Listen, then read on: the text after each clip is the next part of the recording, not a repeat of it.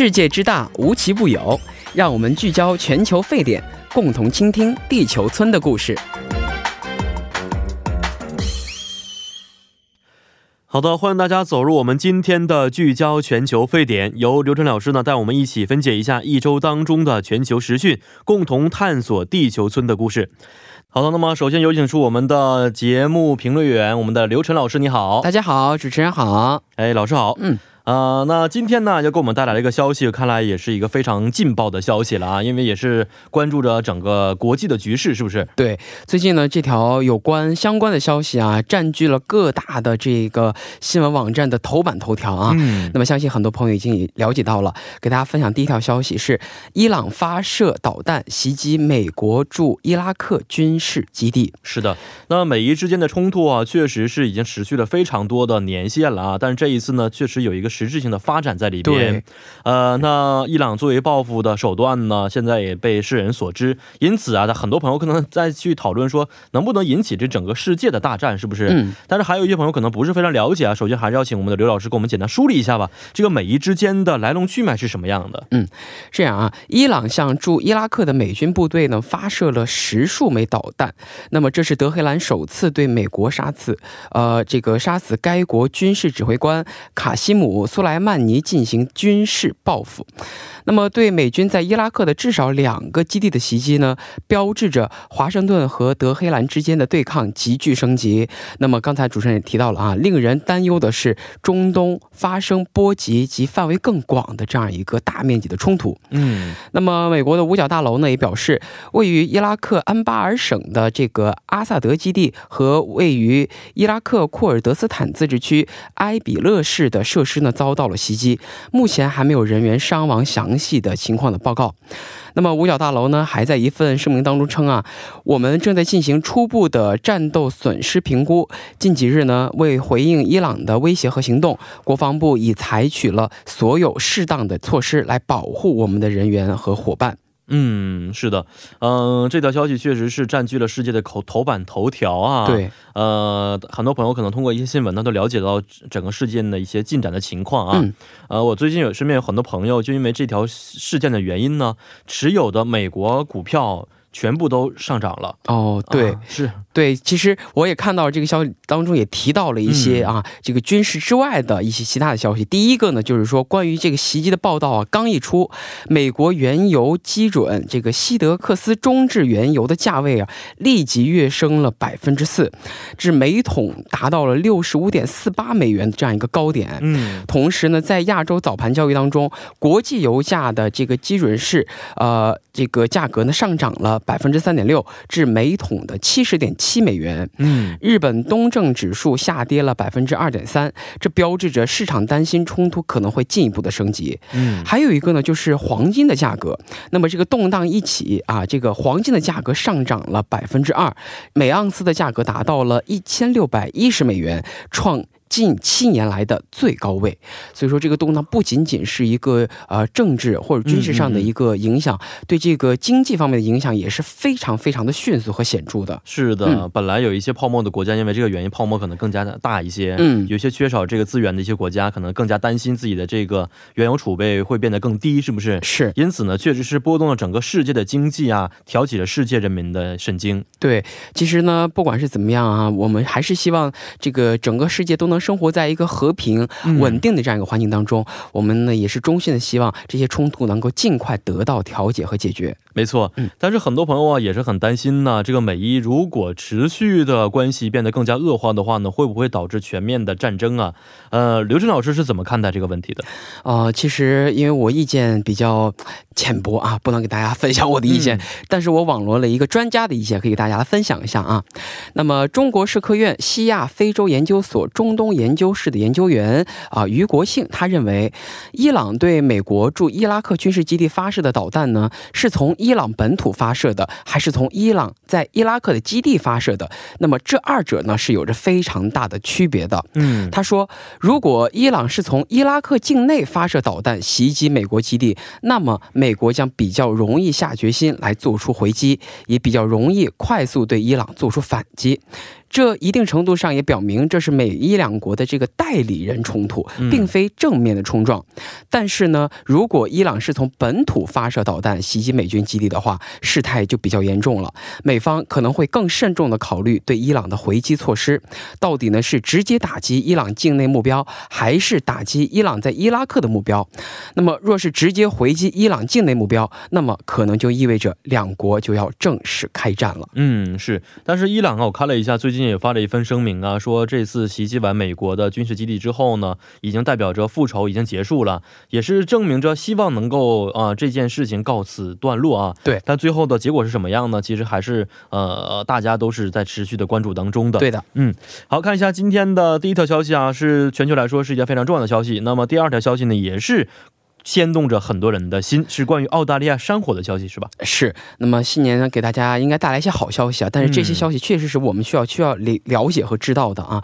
澳大利亚的山火啊，是一个什么样的进展呢？它已经严重到烟雾飘至巴西南部，死亡人数达二十五人。这个消息呢，确实也是让我挺呃惊讶的，没有想到澳大利亚的山火会烧这么长时间，没错，而且这个烟雾竟然已经飘到巴西了哈。嗯，那么赶紧给大家来分享一下。那么从二零一九年的九月以来呢，澳大利亚的山火到现在已经持续了四个月之久。那么根据呃八号巴西的一家气象公司显示呢，大火产生的浓烟目前已经飘到了巴西的南部地区。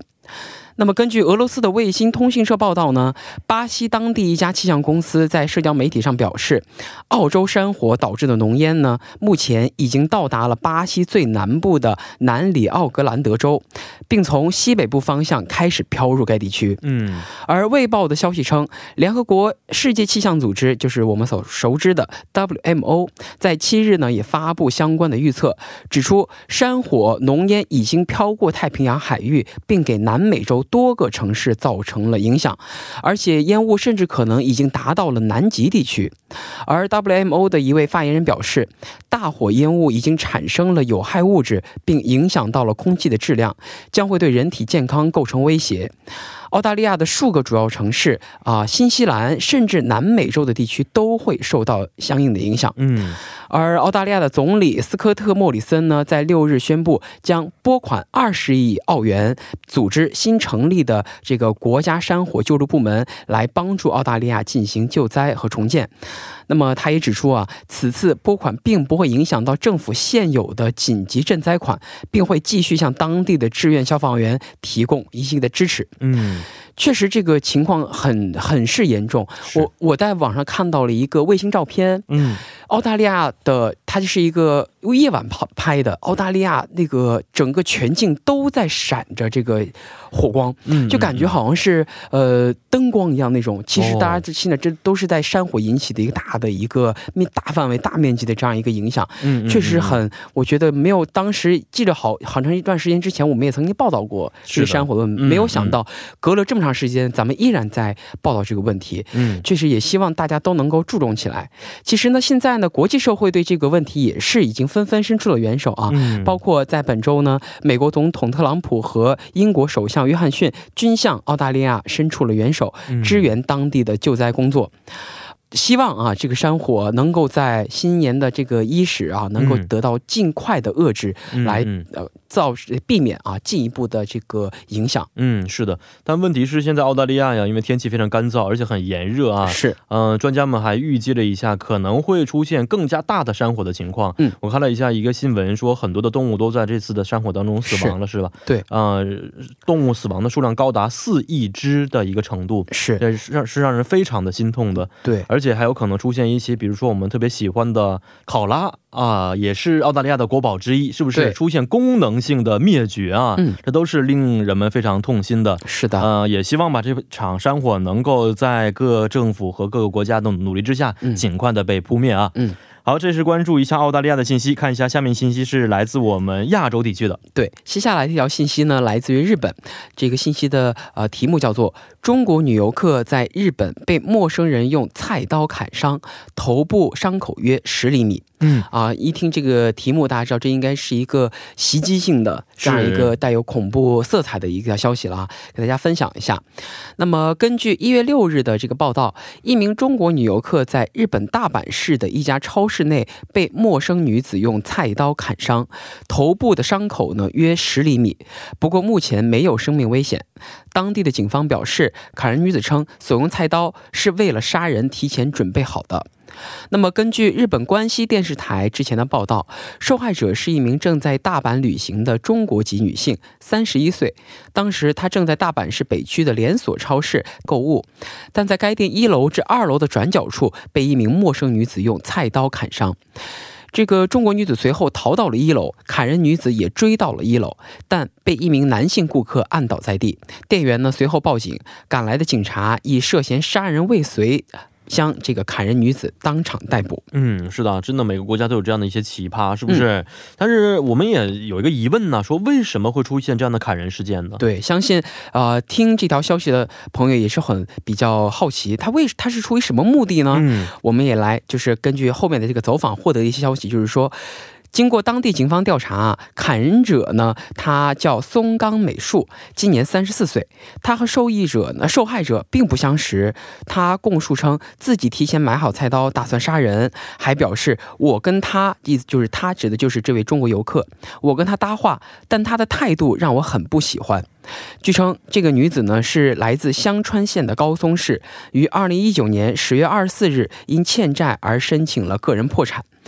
那么，中国驻大阪总领事馆的保护部门六日表示呢，事发后被砍中国女游客被送医治疗，总总领馆的第一时间也联系了救治医院和游客本人，目前呢确认她是无生命危险的。嗯，其实根据这个调查的一个口供啊，能够听出来，这个砍人的女性她并不是说以前认识这个人有目的的这个砍人，而是。应该是有一些心理的一些障碍，或者说心理的问题来实施的这样一个危险的这个行为。嗯，是的，呃，也可能是这个中国游客啊，本来就没有听懂他说的是什么话，是不是？所以呢，在误在这个态度上啊和这个语言方面呢，有一些误会存在。但是呢，也是出于这个呃人他可能因为自己的生活条件呢各个方面的不是很如意，嗯，所以出现这么一个不幸的事件，是吧？对，嗯，当然我们不不能说，即便因为产生了一些口角，或者说一。些不愉快的一些情况，而用砍。刀来砍人，这个是肯定是，呃，我觉得他能做出这样的行为，肯定是本身是有一些这个精神方面的一些问题的。嗯，是的。好看一下今天的下一条消息。接下来这条消息呢，也是来自于日本，相信大家这条消息也会啊，已经看的比较多了啊。这条消息的名叫做《葛恩大逃亡新剧情》，日检方宣布逮捕其妻，称涉嫌做伪证。这个葛恩呢，呃，相信大家也这两天也没少看这个人的名字，嗯，是吧？这个就是一个日本的很大。的一个汽车集团的一个前董事长啊，那么这个新剧情是什么呢？先给大家来分享一下。那么根据路透社的报道，日本检方周二呢以涉嫌做伪证为由，对日产前董事长卡洛斯·葛恩的妻子卡罗尔发出了逮捕令。与此同时呢，日本正想方设法将逃亡的葛恩带回东京法庭，接受金融不当行为指控的审判。那么目前，葛恩和卡罗尔都在黎巴嫩。这份伪证逮捕令呢，指控卡罗尔谎称自己不知道或者没有见过一家公司的联系人，而这家公司在收了日产汽车的付款后，将部分款项转给了葛恩旗下的一家公司。那么，另外呢，日本司法部一名高级官员称，工作人员正在研究黎巴嫩法律，以找到办法让葛恩回到东京。日本将尽其所能的让他接受审判。嗯，是的，呃，刚才也说过，这个葛恩呢是在日本一家特别出名的公司担任董前董事长，是不是？是。所以这个消息啊，在日本境内应该是非常非常的著名的。但是很多中国的朋友和韩国朋友可能不是很了解啊。嗯嗯。能不能给我们简单的这个了解一下这个葛恩潜逃的经过到底是什么样的？我来替大家简单的梳理一下这个葛恩所谓这个葛恩大逃亡这个剧情是什么样的啊？嗯。那么在二零一八年一月十一月十九日，葛恩因涉嫌瞒报巨巨额个人收入以及挪用公司资金用于私人支出等经济问题，被东京地方检察厅特别搜查部逮捕。之后呢，葛恩又因瞒报收入、涉嫌违反金融商品交易法以及涉嫌违反公司法等原因，在十二月十日和十二月二十二十一日又遭到了两次逮捕。而在去年，也就是二零一九年的三月五日呢，日本东京地方法院同意葛恩保释。一个月后的四月四日，葛恩因涉嫌严重违反信托罪被第四次逮捕。四月二十五日，葛恩再次获得保释。直到十二月三十一日，也就是二零一九年的最后一天，保释中的葛恩离开日本，神秘逃往黎巴嫩，引起了轩然大波。其实这个呢，就是我们刚提到这个葛恩大逃亡事件的一个来龙去脉了哈。嗯嗯嗯。那么一直以来呢，葛恩其实都是否认了这个之前的一切的指控，声称自己是无罪的，是一场阴谋的受害者。那么在路透社看到的法庭文件以及葛恩在日本的律师发布的声明当中啊，葛恩声称他从他被从这个汽车公司赶下台是是为了消除该公司和另外一所公司合并的任何可能性。他指控该公司高管与日本检方以及日本经济产业省的官员勾结，来共同的。陷害他，嗯，是的。那刚才说的这家公司啊，有我们如果所了解这个事件其这个美的话，可能会特别了解这家公司，是不是？嗯，也是在全世界都是特别畅销的一款机车的公司啊。是，是的。所以呢，这条信息啊，真的是给世界带来很大的一个震惊啊。好看一下今天的最后啊。最后一条消息是来自中国的，是吗？对，这条消息呢，其实是一个啊年度总结性的消息啊，也是挺有意思的。这个消息呢说啊，中国最近发布了一个二零一九主播职业报告。啊，这个报告当中呢，有一个比较让人哦觉得哎挺有意思的一个结果，就是说东北职业主播占比最高哦。是的，呃，在了解这条新闻之前，其实我们也知道，中国前几年的一些主播当中啊，挣钱最多的一些主播都是从从东北出身的，是不是？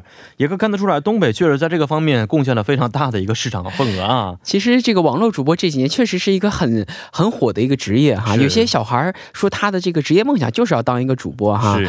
那么当然咱们。主播稍微劝一下吧，因为最近我觉得这个直播的方式啊，呃，政府也到了快要管理的时候了，是不是？如果真的是梦想当这个的话，我觉得还是有一些难度的啊。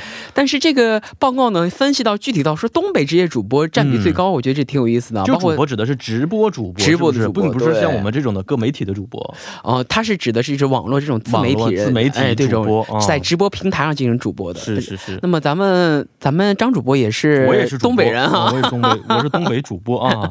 好，给我们介绍一下吧。这个为什么说东北职业主播占比最高呢？嗯，在一月八号啊，有一个呃，在中国国内的一个呃，可以说企业吧，发布了一个报告，叫做《二零一九主播职业报告》。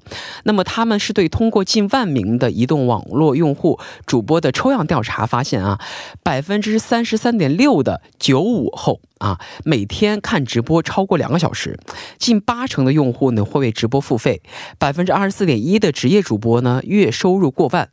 百分之十一点八的九五后主播为父母买房啊！这个报告显示呢，观看移动这个直播的用户整体的年纪是比较偏轻的啊，其中九零后占了百分之二十三点七，九五后占了百分之十五点八，七十四点八的受访用户表示每天看直播的时长在三十分钟以上，那么百分之百分之三十二点一的用户每天观看直播呢也在两个小时以上，其中年纪越轻的用户每天看直播的时间越长。那么百分之三十二点七的九零后每天看直播在两个小时以上以上，九五后的这一比例呢达到了百分之三十三点六啊。那么根据这个报告显示，主体的这个主播群体的年年纪啊，这个是呈明显的年轻化趋势的。二零一九年受访主播当中，有百分之三十三点四的为职业主播，二零一八年的这一比例呢为百分之三十一，二零一七年呢仅为百分之二十七点六。九五后主播当中，近半数为职业主播，职业主播占比为百分之四十九。九零后的主播中，职业主播呢占为百分之三十八点三，而二零一八年九五后职业主播的比率呢为百分之四十五点六，九零后的主播占百分之三十六。而且我们刚提到这个地区的这个差异啊，这个地区的差异很明显，北方职业主播远多于南方职业主播，职业主播占比最高的十个这个中国省市呢，分别是黑龙江、吉林、辽宁、重庆、甘肃、广西、天津、湖南、贵州和广东。大家一听这个黑吉辽啊，这三大省就是。在最前面的。是最近这个三大省经济方面都是倒数、倒数第几名，是不是？但是没想到在这个方面真的是占据前三位啊！呃，对，也算是开拓了一个新的产业的一片江山了哈。是，而且可这可能也跟这个东北话本身自带笑点有一些关系在里面。也是，确实现在在中国的这个，尤其是各种综艺也好啊，这种娱乐节目上也好，这个东北人的啊这种呃表演形式，或者说他们的这种幽默点，也是深受中国全国人民的喜爱的。没错，它本身是接近普通话，但是又有自己的一些特点和魅力在里边。不像南方话的话，如果真的说方言的话，可能不一定都能听懂，是不是？是，这也是一个优势啊。嗯。但是刚才也说过，现在九五后的很多孩子啊，这个已经是给父母买房了，是不是？挺可怕的一件事情啊。那为什么很多人在观看直播的时候都会付费呢？有人真的是愿意掏钱去看这些直播吗？其实我是没有掏钱看过，所以说我也很惊讶，有人愿意掏钱来看这个直播吗？嗯，但是呢，答案是有的，而且这个数字非常惊人。那么根据这个调查数据显示啊，百分之七十九点四的用户每个月会在直播中进行付费，占比接近八成。其实说十个人里有。只有两个人是不付费的，咱俩就是那两个人，是很少数的啊。其中每个月付费超过五百元人民币的用户呢，占到了百分之二十八点四。哇，这么多！每个月对超过一千元的用户呢，占到了百分之十九点八。而男性呢，比女性更爱在直播中付费。每个月直播付费在一千一千元人民币以上的男性呢，占到了百分之二十二点八，而女性呢，仅为百分之七点六。哦，当然，在咱们听众朋友还。还是要多听我们的直播啊！嗯，这个呃，我们直播反正是免费的。这么说完之后，我想另辟蹊径，有点是呃，为什么年纪越轻，他们越越敢花钱呢？他们有钱吗？都对，而且调查有一个很显然，就是说这个百分之八十二点二的这个九五后啊，在直播中都会进行付费。哦，九五后当中百分之二十九点六的。人呢，每个月都会打赏超过五百元人民币。五百，我上大学的时候，这是我一个月生活费呀。而且，这个经济越发达的沿海城市用户啊，越爱在直播当中付费。